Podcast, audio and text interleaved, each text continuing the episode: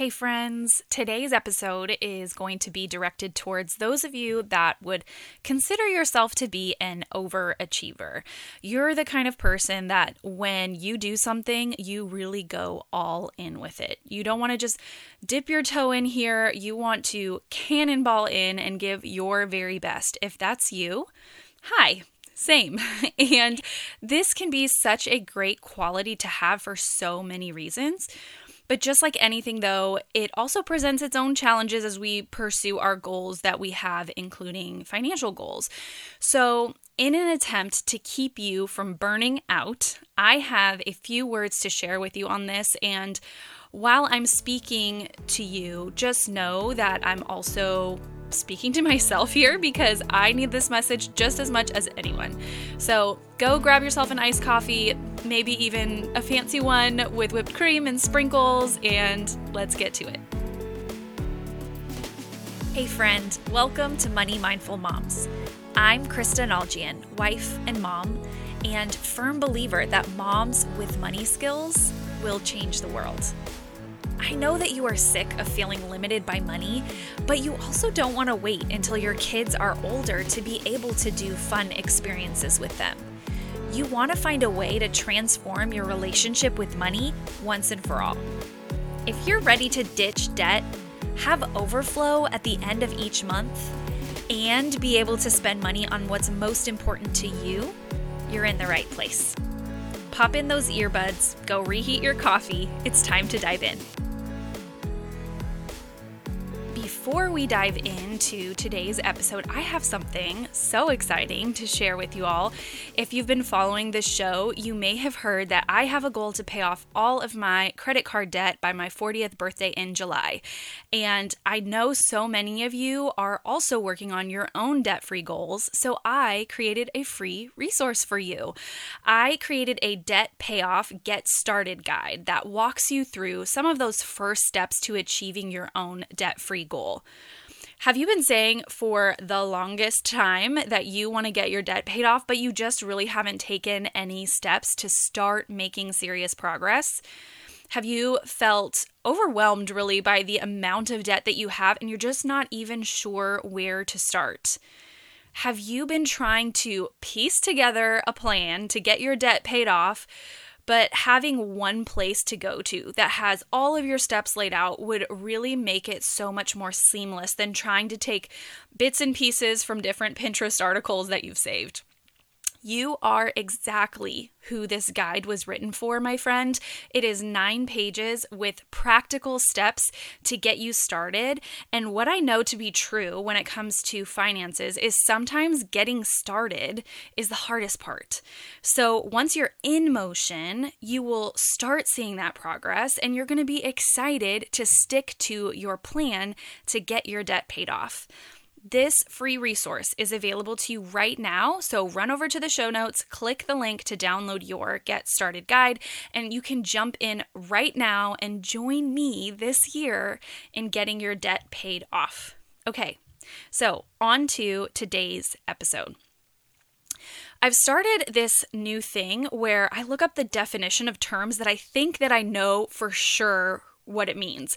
Because oftentimes I'm surprised by the true definition of something. So, in anticipation of today's topic, I looked up the definition of an overachiever. And here's what I found one who achieves success over and above the standard or expected level, especially at an early age. So that is the definition of an overachiever. But when I think of an overachiever, I also think of all of the characteristics that are often associated with an overachiever. So I did some more digging and I found an article that I'll link in the show notes, and it shares some signs that you might be an overachiever. Now, the two in particular that really stood out to me from this article were the first one being a perfectionist mindset. Now, have you ever created a budget and that first month you overspent in a few categories and it really bothered you? Like you were just mad that you did it it didn't balance that first time. Because if you're going to create something, you want it to work the first time. If it doesn't, you see that as a sign of failure instead of what it really is, which is simply the learning process and the learning curve of what works and what doesn't for you. The second one that stood out to me was excessive self criticism. Overachievers have a tendency to set really high standards for themselves and then berate themselves when they fall short of that. For me, this would be setting a debt payoff goal date several times and then life happening, having setbacks, and missing the mark.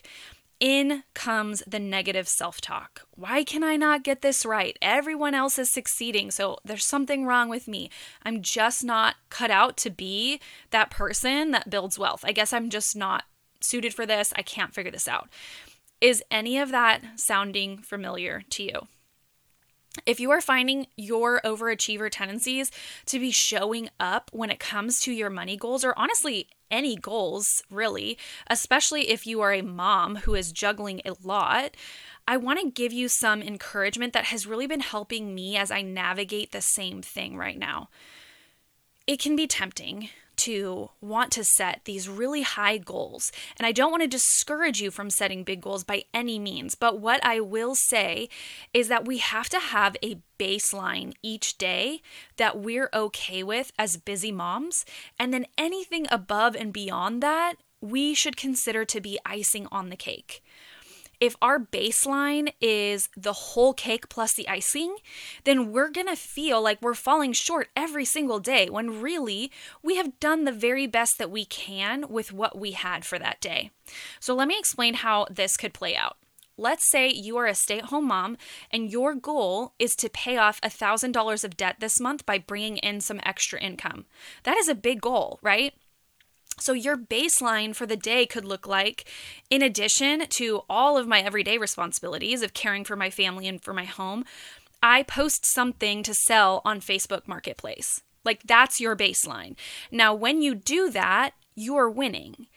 If you actually sell the thing on Marketplace and make a payment to chip away at your $1,000 goal for the month, that is the icing on the cake. But you did what you could to get closer when you achieve that baseline. Or maybe you have a business and you're trying to grow that business so that you can start paying yourself a profit and use that money to take your family on a dream vacation. So, your baseline in this scenario could look like you reach out to three potential customers a day. Now, if you make a sale from those three potential customer reach outs, that's your icing on the cake, but you are not putting your worth or measuring your success in the outcome of the sale. You're just excited to focus on the work and trusting that your consistency is going to pay off.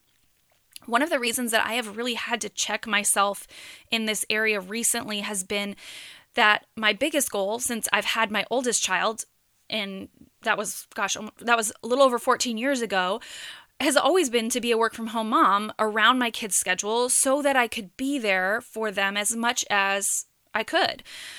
But as I was pursuing my goals for my business, I found that I was being frustrated by feeling like there just wasn't enough time to do both. But the truth was, I was setting my baseline at the rate of someone who worked full si- full time outside of the home. Because of that, I felt like I was constantly falling short when in reality, I was doing the best that I could with the time that I had. So now I'm in a season of being okay with undone work at the end of the day, unmet goals, and what feels like no results from my efforts sometimes for that day, knowing that all of the things that I was hoping for were really just the icing on the cake, but I did what I set out to do. And now I can release it and just go be with my family, which is what I ultimately want to do, right? That's what I ultimately set out to do was to be with my family. And that feels more aligned with my original definition of success. I sure hope this spoke to someone listening today and it just gives you permission to be okay with reassessing what your best actually looks like. You know, the world can try to steer us off course sometimes, but I hope that you'll take the time to pray about it and work on this because the last thing that you want, and the last thing that I want for you really, is for you to have your overachieverness, if that's a word, overachieverness burn you out and then leave you feeling defeated. I am wishing you so much peace about what this looks like for you and for your own life. And I hope that this gave you some things to think about as you figure it out for yourself. Okay, I will see you guys back here for another episode of the Money Mindful Moms podcast very soon. If this podcast episode encouraged you, would you take just two minutes to rate and review the show? It really is the best way that you can say thank you. And while you're at it, take a screenshot of this episode and post it on Instagram, tag me in it because I would love to hear from you. It really is the best way that we can get the word out to other moms who could use some encouragement. I will see you back here real soon. Be blessed and have a powerful day.